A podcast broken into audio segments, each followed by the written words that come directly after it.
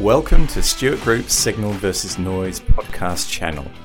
I am Jeff Wilson, KiwiSaver advisor here at Stewart Group. Financial planning is not boring, it can be exciting and fun, and we make sure to bring that energy into the equation one podcast at a time. To get updates on our latest podcast episodes, hit the follow button on our SoundCloud or Apple podcasts. Today we have Jo Husband, who recently joined Stewart Group to support our ever growing number of KiwiSaver clients. So, welcome, Jo. This is your first podcast, so uh, how are you feeling? I'm pretty uh, a little bit nervous, but a bit excited. This is the obviously the way we do things here at Stewart Group, so keen to get into it. Great, great. So, um, look, Jo, um, you've been here a couple of weeks now. Um, just tell us a little bit about yourself, your background, and how you've come to end up at Stewart Group. Okay, yeah, my husband um, Bruce and I have just uh, recently moved back to Hawke's Bay after six years away uh, dairy farming. So, moving back to town, we just uh, had to rethink direction going forward. So, I um, have always worked mainly in the banking sector, um, got many years' experience working for BNZ, um, short time at Westpac and the other finance roles as well. So um, that, along with customer service, I guess, is my my background and what I feel most comfortable with and passionate about. So um, when this position came up at Stewart Group, um, it just seemed like a really great fit. Um, KiwiSaver is something I'm really um, have, a, have an interest in. It's I've seen it help a number of people I know um, personally, and you know when I saw that position, it just felt like that's something I could really make my own. So, yeah, no, great. So I mean, yes, we've we've got I think now over 1,100 KiwiSaver clients with the uh, the asset class funds. So plenty of people to be able to connect with. And yes, you're you're already into it, but you, as you say, you you've had experience of KiwiSaver before at your previous role. Is that right? I have. Yes, I just prior to moving back to Hawke's Bay, I was working for Kiwibank up in Rotorua, and part of that role was definitely um, speaking with people about KiwiSaver you know, right, dealing with people that knew nothing about it at all, through to those that had been in the scheme for a number of years. Um, and what struck me um, during that time is, uh, I guess, how many people um, had KiwiSaver but didn't know who it was. They didn't know who their provider was with, or, nor how much they had invested. Um, so I just, you know, noticed at that point that there's a real gap in understanding, um, people's understanding of where they're invested.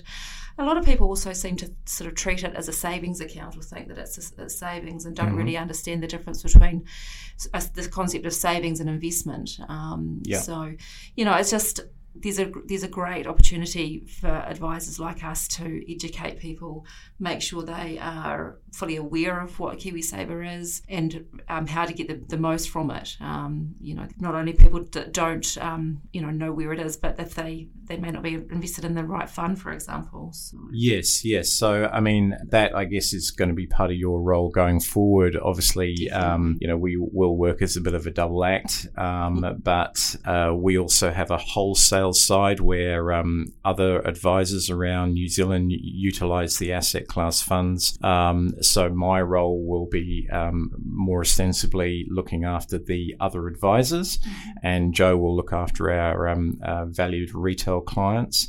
And so, yes, as you say, um, you know, what what plans have you got sort of um, underway for connecting with our our retail clients? Yeah, so we've got a, a, a, couple of groups of people, I suppose. There are those that we call active choice, so those are individuals that have chosen to invest with Booster um, and have Stewart Group as their advisor. Um, so we um, have a number of touch points with those with those folks through regular newsletters. Um, we'll also be planning a campaign to contact those people um, leading up to the end of the, the financial year um, with relation to the government contribution to make sure that they've they get the free money the free money absolutely yes. yeah yes. so you know it's a lot of people you know perhaps don't understand what that is or they um, yeah they just need need a, a, wee prod to get that extra um, money in there to get the full government contribution certainly don't want to see people miss out on that. No, well, that was uh, we were just touching upon that before this podcast, um, planning for that because um, yeah, whilst um, people think they've got up till the 30th of June, and, and they have, um, you know, the, the, sooner they start, the better. And, and, what we find is that we're kind of gently prompting and reminding and coaxing, and then eventually it goes right down to the wire. And, you know, I remember last year we were ringing people um, two or three days prior. And some people just genuinely said, "Oh, thanks, I'd completely forgotten." That's and right. if I hadn't put a thousand dollars in, I was going to miss out on five hundred and twenty-one dollars forty-three. So, so yes, I think it's um, it's quite a, a an exercise, It quite a mission for us, but it's it's it's really uh, rewarding when I think from memory we got about 70 people um, making contributions that they would otherwise not have done. So Yeah.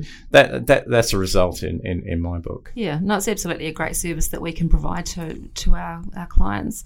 The other thing that I really want to focus on is um, working closely with employers, um, those that are, that have chosen Booster as their preferred provider for employees coming on board, um, just to make sure that they've got the you know most up to date information and.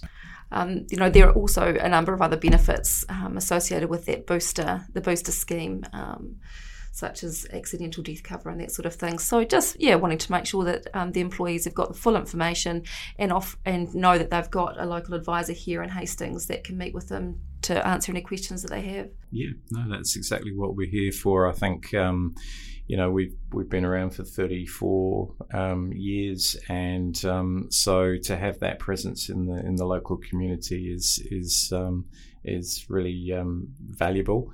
Um, so outside of work, what does what does Jo husband do? Well, at the moment, she's unpacking a house.